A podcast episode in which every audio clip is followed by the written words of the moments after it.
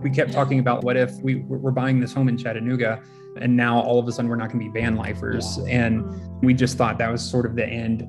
Like nobody cares about us anymore. Welcome to the Passion to Brand podcast, where we have real conversations with real people who have turned their passions to digital brands. I'm Brett. And I'm Logan. On today's episode, how Chris and Sara turned their passion for travel into the well known digital brand Chris and Sara, formerly known as Let's Be Us. I remember back in late 2018, I was sitting in my cubicle as an entry level accountant, dreaming of what it would be like to travel full time. Naturally, I went to YouTube and typed full time travel into the search bar. I remember coming across Chris and Sara's channel, which at the time was called Let's Be Us. At that time, they were living out of their self converted Sprinter van, traveling the US. For the next year, Logan and I would consistently tune in to their next release, eager to see where they went next. Needless to say, we were pretty stoked for this opportunity to hang out with Chris and Sara and hear more of their story. I grew up in Chattanooga, Tennessee. I was one of three girls, and it was a very loud household. Mm, I can imagine. um, but it was great. My sisters were my best friends and still are. For not having brothers, we were very much tomboys. We ran around and lived on a small farm and spent most of our days outside, which was awesome. so I think that's probably right alongside the childhood memories that stand out the most as far as just being outdoors all the time. My parents taking us camping for the first time and you know, it was the coldest day of the year. We went camping, but somehow I still absolutely loved that memory of just being outside and being slower. And I feel like a lot of my childhood was formed by the outdoors, if that makes sense. So mm-hmm. I think mm-hmm. that stuck with me my whole life is just having that passion for adventure. That's awesome. What about you, Chris? I grew up in Kentucky in a small town ooh, ooh. called yeah, called Versailles. It's spelled like Versailles, France, but it's mm-hmm. pronounced Versailles. And growing up there, I love Kentucky, but I always just kind of wanted more than Kentucky. And being in a small town, I wanted to be able to, to go to different places and experience new things. And I remember my grandmother, which I called her Mamaw because we're, you know, we live in Kentucky. So my Mamaw, of course, yeah. um, my Mamaw gave me a cassette tape of an artist called Steven Curtis Chapman and oh, yeah. she said he's from Kentucky. And I remember looking at that cassette tape and I'm like, if he's from Kentucky and he got out of here, so can I. Mm. and, um, and so, yeah, I, I, say that not because I hate Kentucky, but it inspired me to create things and do things more than just being in a small town and experience new things. Does that make sense? Mm, so. Yeah, totally. Yeah. Yeah. Okay. yeah. Steve and Steven Curtis Chapman was like one of the first concerts I actually went to in yeah. Kentucky. Yeah. Which is nuts. Steven Curtis. Yeah. I actually haven't heard that name in probably forever. since that concert. Well, and he had this awful, awful rap song on that cassette tape. Like it's oh, like no. he's trying to rap. And I remember I played it for my mama, and she said I she kicked me out of the house. She's like, "You can't listen to that," but she was the one who bought it for me. So come um, on, mama. Yeah, yeah, yeah. Come on, mama. That's awesome, Chris. We could probably spend like the whole rest of this episode talking about Kentucky. Obviously, Logan and I growing up in Kentucky. You know, not to beat uh, beat a dead horse. Um, do you like horses? I oh my gosh, I, don't ask that. I absolutely despise oh, horses. Oh no. Growing up in Kentucky, like you'd have the five o'clock news would come on and there'd be like a 10 car pile up, but that would be secondary if a horse died. So they would stop everything and just yeah, so oh. I'm just not a huge fan of oh, horses oh, at all. Good it's thing. kind of refreshing to meet someone from Lexington area yeah. that doesn't like horses because everybody yeah. like loves horses. Yeah. not Chris. no, no. It's like this ongoing joke with everybody. Chris does not oh. like horses, but he's from Kentucky. That's, yeah. so let's talk about the early years of, of your all's lives. Growing up, obviously, Chris, you couldn't wait to get out of Kentucky to save your life. And obviously, Sara, growing up in Southern Tennessee, what did that look like? If we can maybe take a, just a couple minutes and, and talk about what did that transition, maybe for you, Chris, out of Kentucky look like? And Sara, I mean, where did you take your life from your middle school, high school days. What did those look like for you guys? Uh, well, I was homeschooled, so okay, totally different lifestyle than many. You um, and Logan both. I was homeschooled oh, too. you get it? We're not yes. all crazy. yes.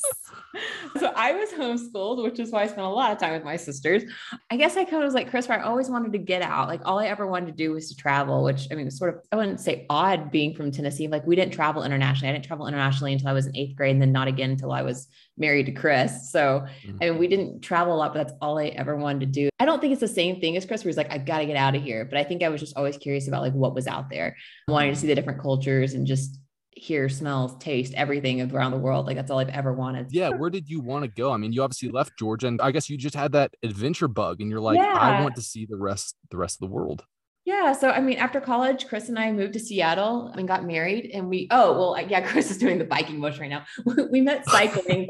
My first like adventure somewhere new, like across the Mississippi out west, was biking across the country. And I absolutely loved it. And that was while I was in college. And then I actually did it the second year the year after in 2014, that's how I met Chris. So oh. we met cycling across the country. And I guess that's sort of the root of our relationship was adventure and doing new things and being a little uncomfortable. And I guess our relationships always sort of had that. I don't know. What should I say? How should I say it? We've always had that nomadic. Yeah. Um, taste for adventure. We've yeah. always wanted, um, I don't know if this is answering the question. I feel like I'm very no, off today. You're, you're going. Chris like, like, no, that's, good. that's perfect you're biking across the US and that's where you all like next to each other pedaling. You're like, wow, he's cute. or, or was like, what? I got to hear this story. well, so we were actually co-leaders on this tour. So we would okay. take turns oh, cool. driving a van. So every few days, Chris and I would be in the van together driving. Um, so it'd be like grocery shopping and making sure the team was okay, stopping every 20, 30 miles, something like that. So it was a lot of time just like sitting on the side of the road in Montana and doing next to nothing. so a lot of conversation early on, but we didn't really get along until like Montana no. or Wisconsin. Well, she she absolutely hated my guts the, the saw me. But I, I knew it was when I put my spandex on, that's when she knew. She's like, oh yes. yeah. yeah. that's when she knew. The spandex is what wooed her. Oh, yeah. Oh, it is. Totally, totally. But yeah, so that was sort of the early days of our relationship. And then after college, after bike tour, we got engaged, got married, and moved to Seattle all within like three or four months. Like it was sort of a whirlwind. And it's the first time either of us had ever moved out of the Southeast. So it was just a lot of culture shock. And then two months later, we found ourselves in Thailand for a couple months. And I think it just sort of fueled that like we want to travel, we want to be in new places and meet people. And mm. it sort of snowballed, I suppose. Even this week being in Mexico City and buying one way tickets out of America was just like this huge step that I feel like has been building for years. Wow. Yeah. So I, I can imagine growing out of the, you know, Midwest. I mean, obviously we, we're coming from Midwest South, you know, being in Kentucky as well. That's a total different culture, especially being out in Seattle, you know, and then you said two, several months in, in, in Thailand. I mean, that had to have been a very impactful and life shaping event for, for your all. I guess at that point you all were married, correct? We were. Yeah. Yeah. It yeah. was, I mean, our first year of marriage had some crazy ups and downs. Yeah, like but, we, yeah, the entire reason why we moved to Seattle was for a job opportunity. And okay. we got married, and then two weeks after our wedding, I got basically let go from from this job opportunity, and so we were stuck in Seattle with no job and, and newlywed budgets and newlywed budgets and then we had a friend call us and say hey, why don't you come to Thailand and help me out for a couple months? And so we just said yes, because everything was still in storage. And because of that, we were able to go to Thailand. And we had this really, really low point in our life. And then it was like almost immediately, it was answered with this really high amazing opportunity. It was amazing to be over there to to interact with the people because it was not only that we got to hang out in the city or you know get to see new places, but we we got to meet with like Burma refugees and help and see a different side of travel as well as just like the typical tourist thing. So was it a mission a type of a trip? So our friends are, I guess they're technically considered missionaries, but they're over this community center in Thailand and they work with the nonprofit that we were biking with across America. So it was a ah, okay. circle there too. So when we were cycling, we were biking for these same refugees. We went over there and visited. So they have one center in Chiang Mai, and then they work with refugees along the Thai Burma border or Thai Myanmar border. So it was a mission trip, but I'd say we were only up on the border for, I don't know, a week or a week and a half total of the eight weeks we were there.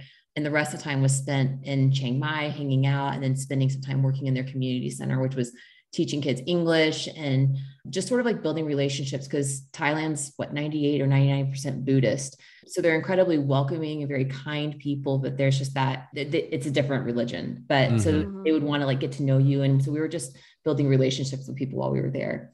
That's awesome. So the bug had been itched, right? It's like, I want to travel. We want to travel. You go to Thailand. And I would imagine that trip, you're like, this is it. This was a blast. This is what we want to do. What was next? Where, where did y'all go from there? When we were over there, we weren't really ready to give up Seattle. We had been dreaming and looking forward to being there. So, you know, when that job loss came through or happened, then we weren't really ready to give up on Seattle. So while we were in Thailand, we decided to go back to Seattle, rent an apartment, and we stayed there for two years. Two years. That's really when we kind of like deep dived into doing freelancing and owning our own business mm-hmm. and working remotely for several different clients. So we were able to do that while in Seattle and then experience, you know, the Pacific Northwest, which we love. And then eventually it got to the point to where it was what, 2014, 15, 16? 18. 18 oh yeah, 18 i'm way off um like we um, eventually it got to the point where we either had to pay a lot more money to stay in the building or we could do something different hmm. and that's when sara had the idea of hey why don't we move into a van and hmm. not not waste money on this apartment in seattle we weren't sure if it was the best idea we ever had or the worst idea i think it's worked out all okay so far it's been good but yeah that we loved seattle so we enjoyed the northwest for two years and then decided it was time for something different. I feel like all these seasons of our lives have had very clear moments of, okay, time to jump. Like this is a time to make that change. And I guess we're glad we've had those pushes without having to wait around of like, when do we move? Like, exactly. And, and as someone listening, you're probably thinking, well, obviously these moments seem very clear. It's like, oh, well, you lost your job. Well, obviously you're going to move and go somewhere to Thailand. But in those moments, they're really, really difficult. And those are moments that typically as we look back, we see the transition, we see how everything has played out so wonderfully.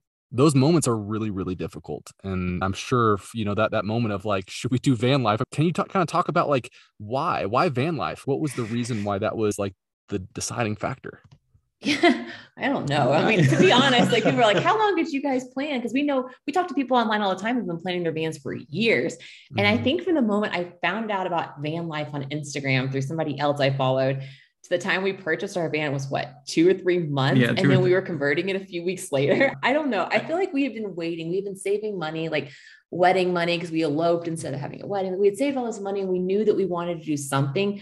We didn't know if it was going to be an airstream or what it was going to be but we wanted to see the country. That and we gave ourselves an out and said okay we're going to spend our entire year's budget on what we would spend in the apartment on this van and we have to live in this for a year. And if if we hate it by the end of that then get rid of the van. And if it's miserable you know, we'll just park in our parents driveway and just live out of this van for you know six months or whatever until until we're done with it. And so we always kind of gave ourselves an out but it seemed very tangible. We all know right we live in a in a digital world we live in a content driven world right? But we also don't want to undermine the fact that there's probably many many people out there that are living nomadically or living in their van and maybe just not telling the world, right? It's just mm-hmm. like they're just doing it. So we're curious what made you all say, you know what we should do? We should share our journey through social media, through YouTube. Oh my gosh. I did not want to do that at first. We bought the van, built the van, and we're in the van for a month before we even created an Instagram account. And then we were in the van for what, four months before we ever posted a single video to YouTube. But the Instagram was first, and we posted just wanting to share with our friends and family of like, look, guys, we actually built a van and we're having fun out here. We're not insane. And that was sort of the heart behind the Instagram, but it took off almost immediately.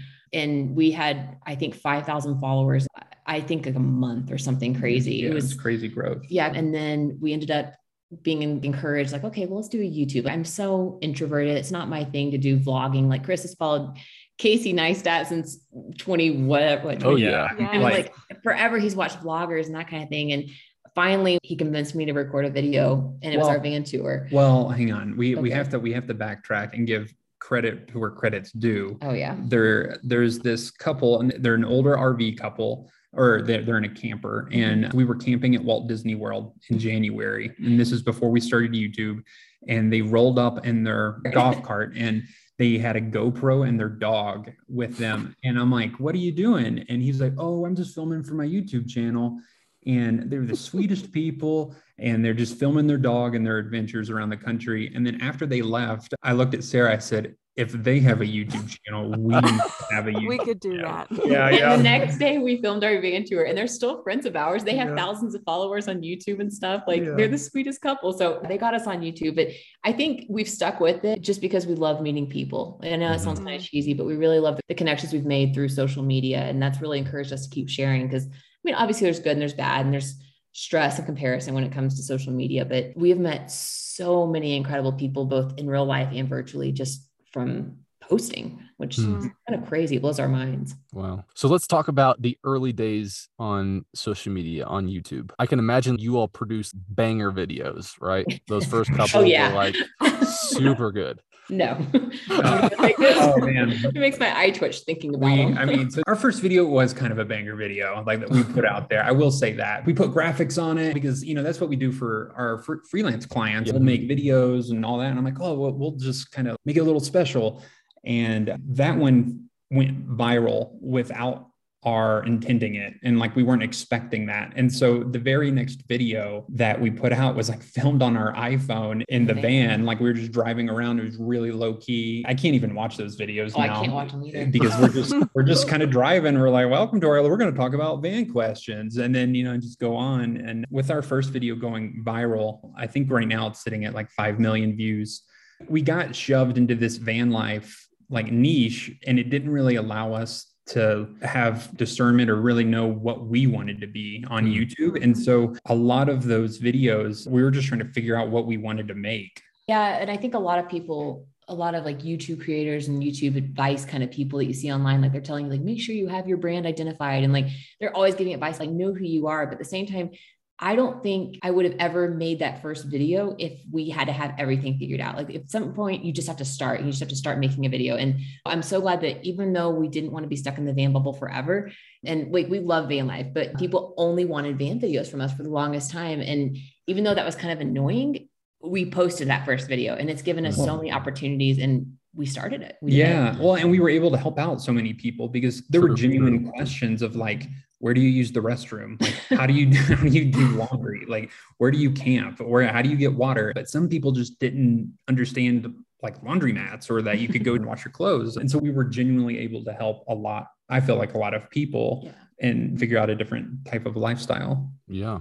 To be honest, stumbled across your channel because of that video. We had been watching some of our favorite van lifers over the years. Obviously, Eamon and Bec, we had consistently watched them and were obsessed with their van life experience. And then that kind of got us into this whole idea of that would be pretty cool. And I started searching for other van life couples. And that's where we stumbled across your all's video. And and so, and obviously I don't want to skip to where maybe we are at today. There's a lot that we would like to unpack getting up to today. But even though maybe you all weren't super centric on that's exactly what we want to do forever is, is be van lifers. We looked a couple days ago, it was like 5.3 million people had watched that video and they're now introduced to Chris and Sara in, in mm-hmm. whatever capacity they want to. Of course, they're probably got there because of van life, but here's an opportunity now for, for you to influence them in whatever capacity that you all see as beneficial. And I think that is such a powerful, powerful thing. And so Question Would you ever live in a van? um, Mm. funny you say that because we potentially might. Maybe if you all start a podcast and have us on as guests, we can maybe unpack that. But yes. Oh my gosh. This sounds like a whole nother conversation.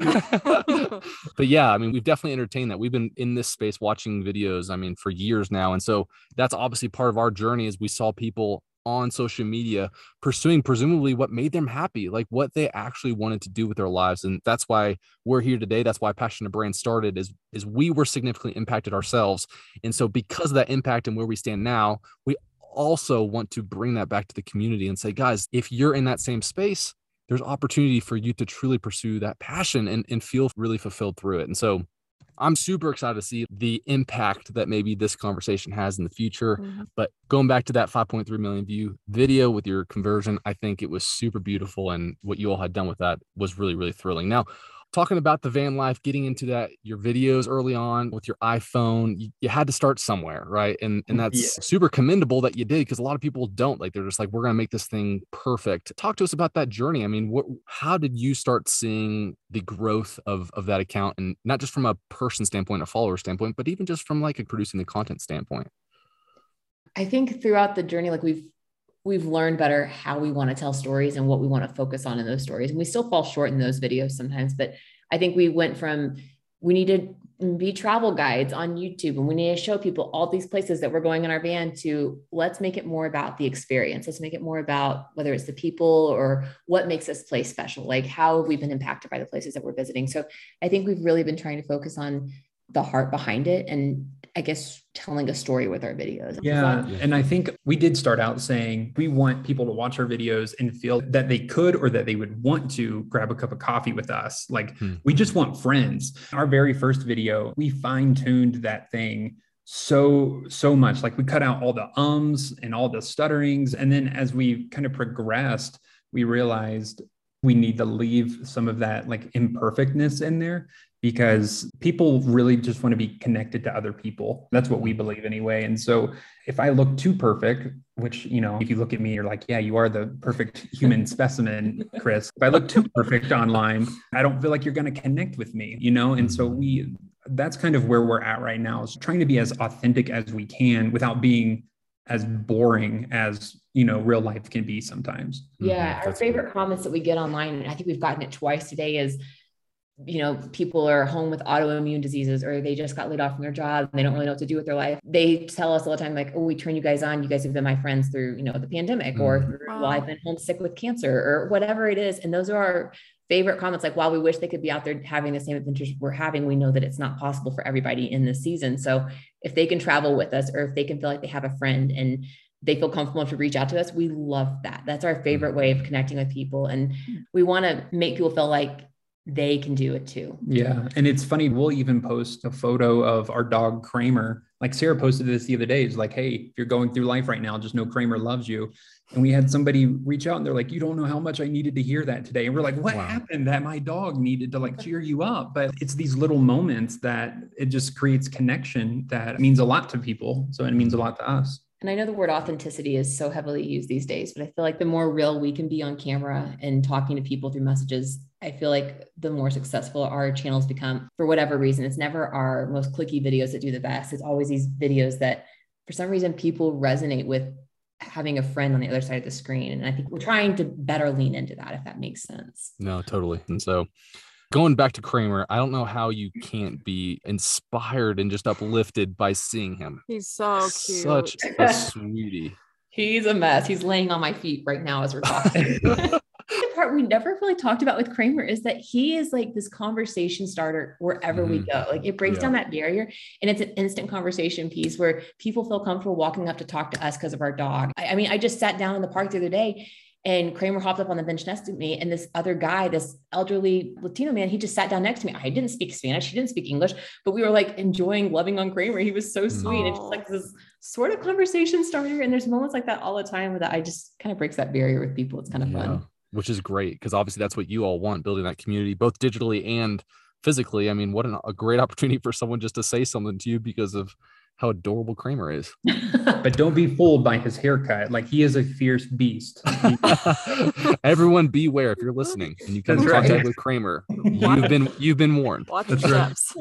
so we're we're curious. Of course, we we stumbled across you all when your brand was Let's Be Us you know, and obviously you've made the switch to, to Chris and Sara. Do you mind maybe unpacking that a bit? Oh yeah. yeah. I mean, one of the main reasons was there's a TV show called This Is Us. And so everybody kept calling us This Is Us. And we're like, no, it's like, let's be us. And it kind of comes back to that coffee statement of we realized that for us, when we're watching creators online, I know them by their brand name but I really True. don't know them by their first names. And it was kind of bothering us. And I'm like, I bet nobody knows that we're Chris and Sara, but they know us as Let's Be Us, you know, and and which is okay. But we created Let's Be Us because we didn't want it to be like it was about our adventures, and we knew that, but we wanted it to be something that's like Inviting. this is just who we are. We wanted to invite people in and not make it to be like the Chris and Sara show because that was yeah. never our intent. And then, as selfish as it is from a business or a brand point of view, maybe selfish isn't the right word, but we started realizing that the common thread and why people were following us was because of us. And we also hadn't made that personal connection of we're Chris and Sara.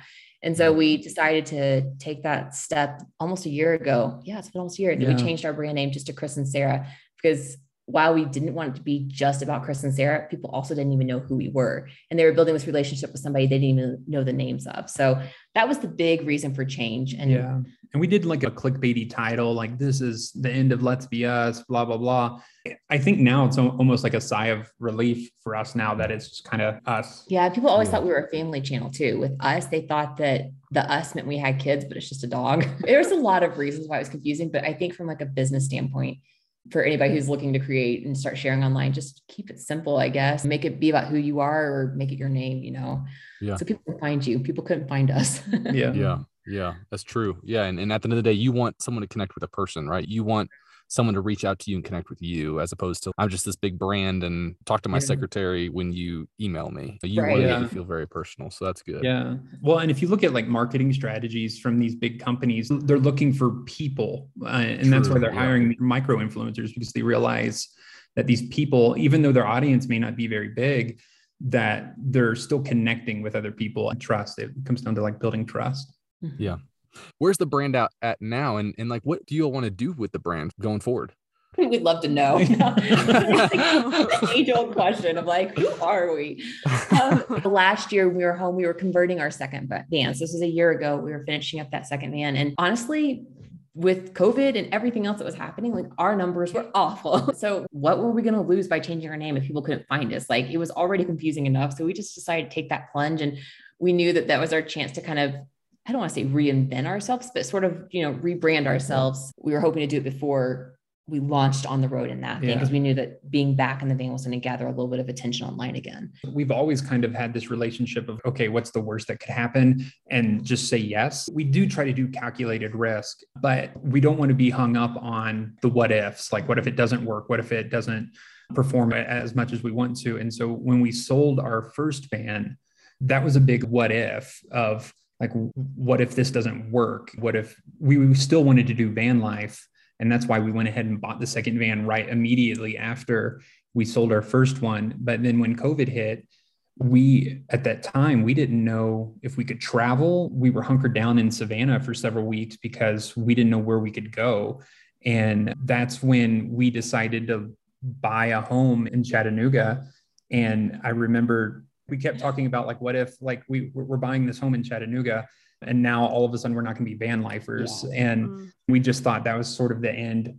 Like nobody cares about us anymore. Like if we do this but it's that- worked out. I mean there's always like chris just said there's risk and reward. And i feel like i don't want to say we're good at taking risks because we see people who take way bigger risks than us all the time online but we've learned that our greatest rewards have come from risk. And kind of like we talked about earlier in those seasons where it was really clear we had to move, it also was met with a lot of fear and a lot of uncertainty. But I, does that make sense of yeah, where I'm going? Yeah, no, yeah. totally. Yeah, totally. Yeah. I mean, so that was, that was sort of the push of, okay, we're going to do this. We're going to do it. And during that, honestly, COVID was awful. It was no fun for anybody, but it gave us a lot of time at home to think. And we were able to better articulate where we want our brand to go in the future. And I think that's ultimately we love traveling. Like that's mm-hmm. what we mm-hmm. want to do with our lives, regardless of whether or not we have a YouTube channel or Instagram or whatever we're on. But aside from that, we don't want it to be just people watching Chris and Sara having fun. Like we really want to make sure that we include people in that, whether it's yeah. inviting people to travel with us, which we are going to be doing this year, or you know, meeting other people and inviting them to join us in our videos, which we've had friends be in our videos and stuff. And I think that's sort of the future of what we want is yeah, travel is always going to be a big part of our channel but we want people to be interested enough in the stories that we're telling they'll follow along that if we are home again for a season that they're there to meet whatever people that cross our paths in that season too even with that question that i asked there's even some hesitancy, right? I mean, we all know this as we build out our own brands. We have this idea that we're building out this brand and that we can't adjust. And that even the question of like where are you headed next, it kind of has this underlying tone to it that you have to know and you have to articulate to your audience and community so that they can know. And sometimes we don't, right? Sometimes we don't know. And I think that's the cool thing about what you all have done with changing it from Let's Be Us to Chris and Sara. That has this connotation that it's like, hey guys, we're Chris and Sara and we don't know. Right. We don't we don't know everything. Like and we, we don't need to know everything. But if you like our journey, you like what we're doing, you see the risk that we took moving out to Seattle, you see the risk we took moving out to, to Thailand, back to Seattle, to converting a rent. If you like that, we'd love to have you. And I think that's such a cool thing. Following your all's journey, it's a journey, and that's what makes it fun. Like if you all had everything put together, then it would probably be boring. I want to speak a little bit into this. Obviously, when we're helping inspire people to, to take these passions to brand, part of that obviously comes into play with monetizing the platform and, and making money through these different channels. At the end of the day, it's easy to say you can take your passion to brand, but if you're not making money through it, it's hard to conceptualize the brand. So if you can, obviously, we like to encourage our, our listeners to think outside the box in ways that they can monetize these platforms. If you can share, what have you all done through your journey of monetizing your platforms? And maybe what do you think are effective ways to do that today? Hmm.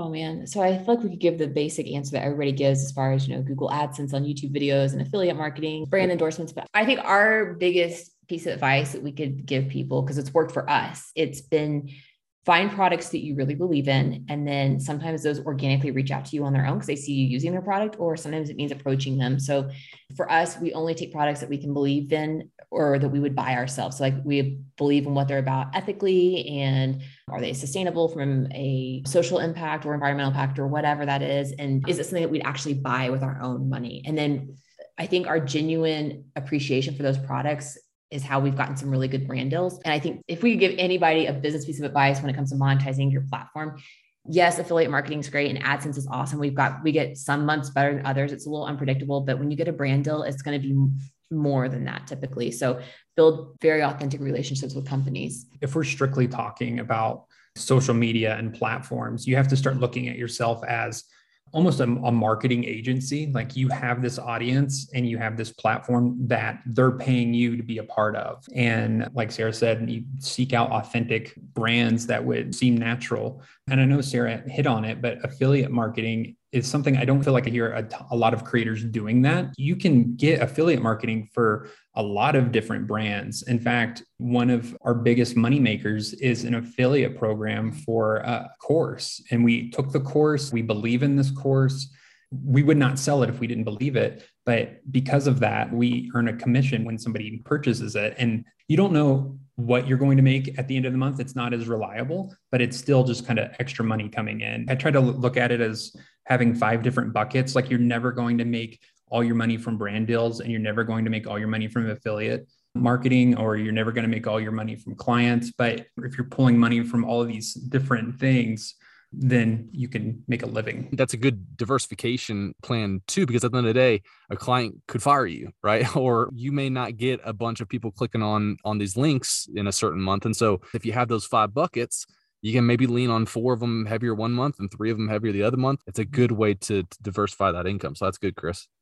For sure. Yeah. And I think it's important to note, like, I know this is sort of about monetizing like a brand. People want to start a business to monetize like whatever it is that they're passionate about. But I think a lot of people don't talk about the hustle it takes to get there. Chris is we're still working his full time job. Like I'm full time with our stuff now, you know, planning the travels and answering comments and whatever that looks like. But Chris is still 80% of our income every year. And we do that more so we can afford to keep going and traveling because our stuff is not paying for it. So I think mm-hmm. know where you want to make money and how to make money off your brand, but also being okay working to fill in the gaps until you get there is really important because we don't see a lot of creators, especially in like the travel industry where we're at, talking about how they got there. They just suddenly had this money to travel the world. And like, where did you get that? How did you make that happen? Like, we don't want to leave any questions out there. Like, and when you're building a brand, I would say don't sell anything to your audience for at least a year. You you need to build that trust with people. Mm-hmm. And a lot of people don't want to take the time to build the trust. They just see the dollar signs or maybe, you know, it's paycheck to paycheck and they just really want to be full time because they love what they do, but they don't know how to to make it unless they start selling now. And if you don't have trust, no one's ever going to buy from you. That's yeah, good. I, I, think don't take every partnership deal is sort of important. Yep. We do see people sort of sabotage themselves because they take every deal and it's like, oh, they must take everything because they've sold five different solar panels this month or something. Yeah, so um, I don't know if that makes sense. Not that we figured it all out, but we're still figuring it out as we go. We've definitely made mistakes, but that's, I guess, our our input. so you're saying that I shouldn't reach out to the hundred people that reached out to me saying that they'll give me free jewelry for 30% commission? well, you could, and you know, I like that community driven understand the value of your community. And at the end of the day, that's what it's all about, anyways. I mean, let's make some money providing good value to the people that are following you. If it's something that you think that your followers would enjoy and they would value, then certainly advertise it. It's great. Just like that course that you mentioned, Chris. It's like definitely don't shy away from advertising, but advertise it effectively and and have a community in mind. I think the, the last thing that we're we're curious about, and if you can kind of shed some light, you all have been in this journey for years, and I think you have advice and opinion that I think a lot of people would value in terms of you've been in the space, been in YouTube, been on Instagram, been on different social media platforms, changed your brand, been all over the country, traveled a, a lot of the parts of the world. If you were starting a, a new brand today, if you're starting at pursuing your passion today, what's a bit, bit of, of, advice that you can give um, to someone that's maybe listening today? You may need to give me a second on this. I know the word authenticity is or authentic is so overused, but I feel like that's the most important is building a relationship with your audience.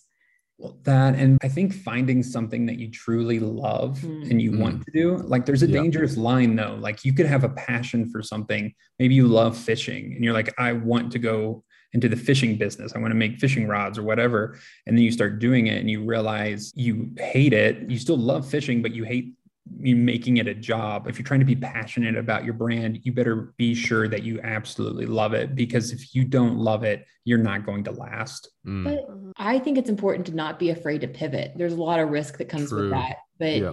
I mean, honestly, as much as we love van life, like I could not make one more video about how to empty a toilet. Like I just couldn't. if I had to keep doing that, I was going to lose it. But mm. since we made that really intentional pivot and it was really scary, I'm really glad we did it. So I think, yeah, find something you love, but don't let your content dictate your life either. You only have one life. So like do what you want to do with it and don't worry too much about what your audience cares about. Like, yes, give them the information and give them substance, but we have a lot of people who just show up. I mean, I'd say we have 5,000 people who would watch whatever video we posted now just because they're invested in where Chris and Sara are going. And, and your audience can tell if you love it or if it's just a money thing. Mm-hmm. Know, like you don't want to get to that point. Like you want to be passionate and love what you do. Yeah. Exactly. And that's why we were pretty particular on the name passion to brand as opposed to brand to passion, right? At the end of the day, your passion drives you in this life. Your passion and your purpose is what matters, you know, and your passion can change. Like that's the cool thing is like your passions can change and evolve over time, but stay centered to that passion. Don't let the brand that maybe has been formed dictate where you need to go or where you ought to go. Stay mm-hmm. true to that passion, stay true to who you are and allow that to to guide you. And I think going back to what you were talking about working and then doing this on the side, not all people do this full time. And I think that's what a big thing I've realized is I can still have my full time job that helps me do the things that I want to do and that I'm passionate about. But if you're not passionate about it at the end of the workday, you're not going to want to sit down and work on it. Yeah. So I think that's super, super important to love what you're doing and what you're trying to reach people with. That's good. Yeah. Yeah. Well, guys, I mean, yeah, we we covered a lot today. And and of course, super, super stoked that you all spent some time with us and we were able to connect. We have certainly enjoyed following your all's journey for the past several years. And if I could say anything to our audience, it's follow along with Chris and Sara. You all are super authentic. You all do such a phenomenal job with your content in terms of not just producing good content, but authentic content and showing your adventures in, in a way that is inspiring and encouraging. So definitely go give them a follow. What's the best way for people to to follow along? Um, yeah, you can go to our YouTube channel. If you type in Chris and Sara, Sara No H. Sara No H. We should be the first people to pop up. There may be another wedding video or two from somebody, uh, some other couple. Don't follow them. Just follow. You'll be disappointed. well, that's awesome, guys. Like I said, we we do very much appreciate uh, the opportunity to speak with you guys and the time that you've given. Give them a follow. Looking forward to see where you all head next. Yeah, thank you so much for having us. This was fun. Thanks for listening to this week's episode. If you enjoyed it, feel free to leave a review or comment letting us know what you enjoyed most. Be sure to click that follow button to not miss out on a new inspiring story each week. For more inspiration, feel free to follow us on Instagram at Passion to Brand or check out our blog at passiontobrand.com. Until next time, peace.